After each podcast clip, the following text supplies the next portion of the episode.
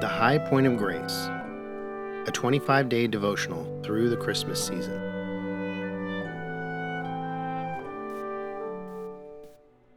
Luke 2 15 through 16. When the angels went away from them into heaven, the shepherds said to one another, Let us go over to Bethlehem and see this thing that has happened, which the Lord has made known to us. And they went with haste and found Mary and Joseph and the baby lying in a manger.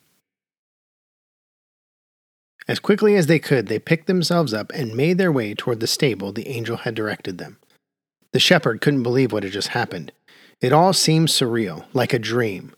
At one point, he even pinched himself to make sure he hadn't fallen asleep on the hillside and was dreaming all of it. It was real. It was all real.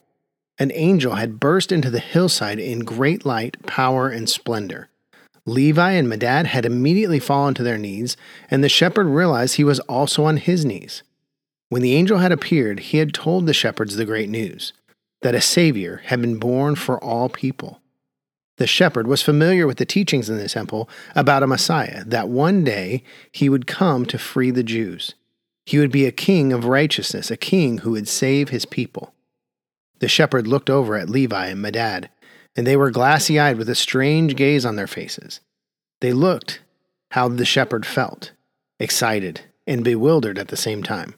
Like they didn't want to allow themselves to believe what they had seen because it felt impossible. But at the same time, it was so real they couldn't help but accept it as reality. Now they were off to see this baby king, off to see the Savior of the world, off to see a child who would rule in righteousness. The shepherd thought it odd that the angel had sent them to a stable outside of Bethlehem, not a palace or even into the city, but to an animal stable outside of the little village. That seemed so strange. Then again, King David came from lowly beginnings. He was a shepherd as well and became the great king of Israel. So why not a baby in a stable in the outskirts of Bethlehem? Yahweh did it once. Why not again? As the shepherds approached the stable, they slowed their pace and instinctively lowered their gaze and their head. They knew they were walking into the presence of a king, regardless if he was a baby or not. That's when they saw the sight they could not believe a baby wrapped in swaddling clothes and lying in a manger. A manger. Why an animal feed trough? Surely there was something more fitting for a future king. Surely he deserved more than this. Looking at the mother and father, though, it was clear the manger was enough. He didn't need luxury. He didn't need linens and fine cloth. Right now, all he needed was his loving mother, caring father, and the protective hand of Yahweh. As the shepherds entered the stable, they were met with inquisitive looks from the parents. When they nodded to the baby in the manger, the parents gave them reassuring smiles, and the shepherds kneeled before the manger. This was probably as close as they would ever come to a true king.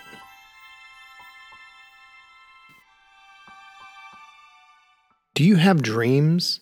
Not asleep at night dreams, but do you have dreams of accomplishment or adventure?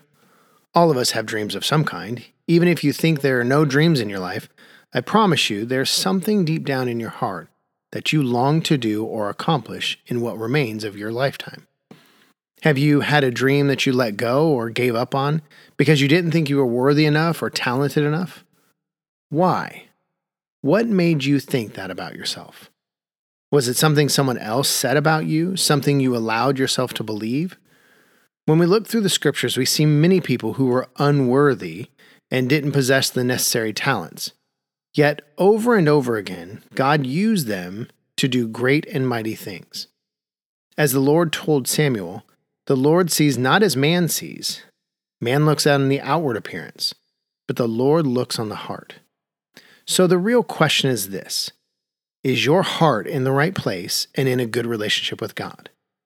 God takes the most unlikely individuals and puts them in remarkable situations for his name's sake.